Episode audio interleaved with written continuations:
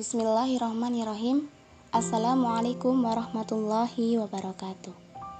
Selamat malam, saya ucapkan kepada Itmawan Itmawati IPM Sesukoharjo.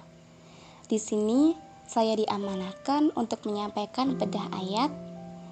Bedah ayat kali ini yang saya ambil adalah surat Al-Isra ayat 23. Namun sebelumnya saya ingin menjelaskan terlebih dahulu surat Al-Isra ini terdiri dari 111 ayat termasuk dalam golongan surat Makiyah. Namun, di sini saya akan menyampaikan isi kandungannya yang terdapat dalam ayat 23. Ayat ini mengajarkan kepada kita untuk senantiasa menghormati dan menyayangi kedua orang tua kita. Menyayanginya itu adalah sebagai bentuk balas budi kita e, karena orang tua kita sudah membesarkan kita dari masih dari waktu kecil sampai di waktu besar ini. Sangatlah wajar apabila Allah SWT mewajibkan kita untuk menghormati kedua orang tua kita karena mengingat jasa-jasa mereka yang sangatlah besar. Ayatnya berbunyi, A'udzu billahi.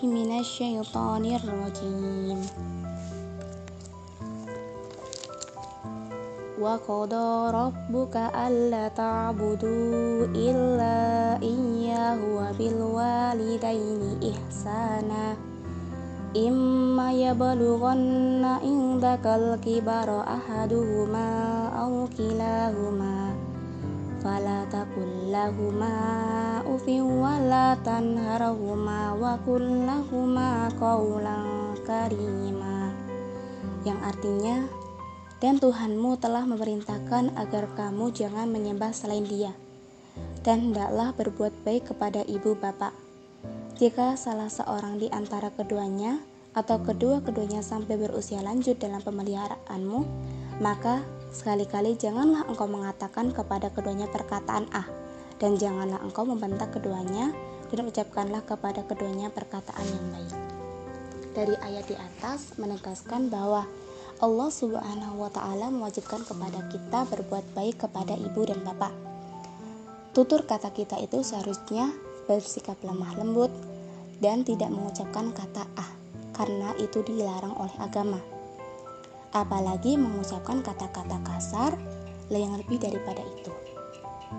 Apabila orang tua kita menasehati kita, sikap yang se harusnya kita lakukan adalah mendengarkannya dengan baik dan jangan sampai kita memotong pembicaraannya.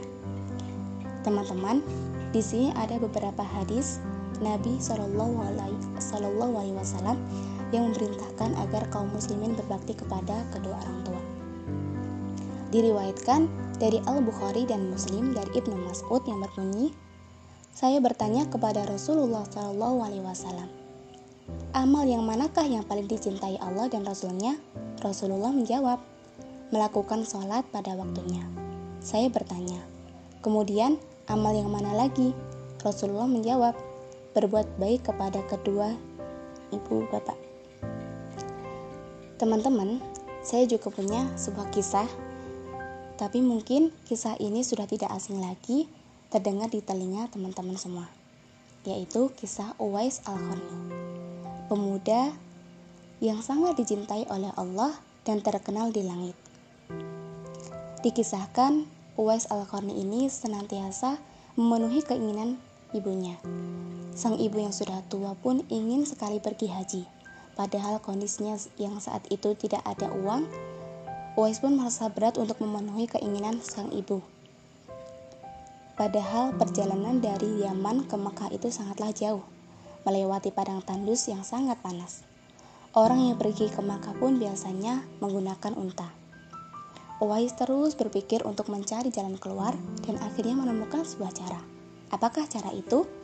Yaitu dengan membeli sebuah domba dan membuatkan kandang di puncak bukit. Setiap paginya, Uwais pun bolak-balik menggendong anak lembu itu naik turun bukit. Banyak sekali orang-orang yang menganggap aneh tindakan Uwais tersebut. Saat tiba musim haji, Uwais pun merasa otot-ototnya sudah kuat dan siap mengangkat beban berat, beban, beban berat. Dia pun menggendong sang ibu dari Yaman ke Mekah untuk menunaikan ibadah haji. Sampailah di tanah suci, Uwais al-Qarni dengan tegapnya menggendong ibunya wukuf di Arafah dan tawaf di Ka'bah. Di depan Ka'bah, air mata sang ibu pun tumpah. Uwais pun berdoa, "Ya Allah, ampuni semua dosa ibu." Ibu pun menjawab doa dari Uwais. Bagaimana dengan dosa Nak? Uwais pun menjawab, dengan terampun, terampuninya dosa ibu, maka ibu akan masuk surga. Cukuplah ridho dari ibu yang akan membawaku ke surga. Allah Subhanahu wa Ta'ala pun memberikan karunia untuk Uwais. Penyakit belang di tubuh Uwais seketika itu pun sembuh, hanya tertinggal bulatan putih di tengkuknya. Karena bentuk kebaktiannya kepada seorang ibunya. Menarik kesimpulan kisah tersebut, hendaknya kita semua memuliakan orang tua kita, terutama ibu kita, sebagai jalan pembuka pintu gerbang kesuksesan. Ilmu itu ibarat bekal, sedangkan berbakti kepada orang tua itu ibarat kunci gerbang kesuksesan. Sangat percuma bagi kita yang banyak bekal, akan tetapi tidak memiliki kunci untuk membuka gerbang kesuksesan itu. Mungkin ini saja yang dapat saya sampaikan. Semoga memberikan manfaat kepada kita semua dan menjadikan kita lebih berbakti kepada kedua orang tua kita. Mohon maaf jika banyak salah dari saya. Nun wal qalami wa ma yasturun khairat.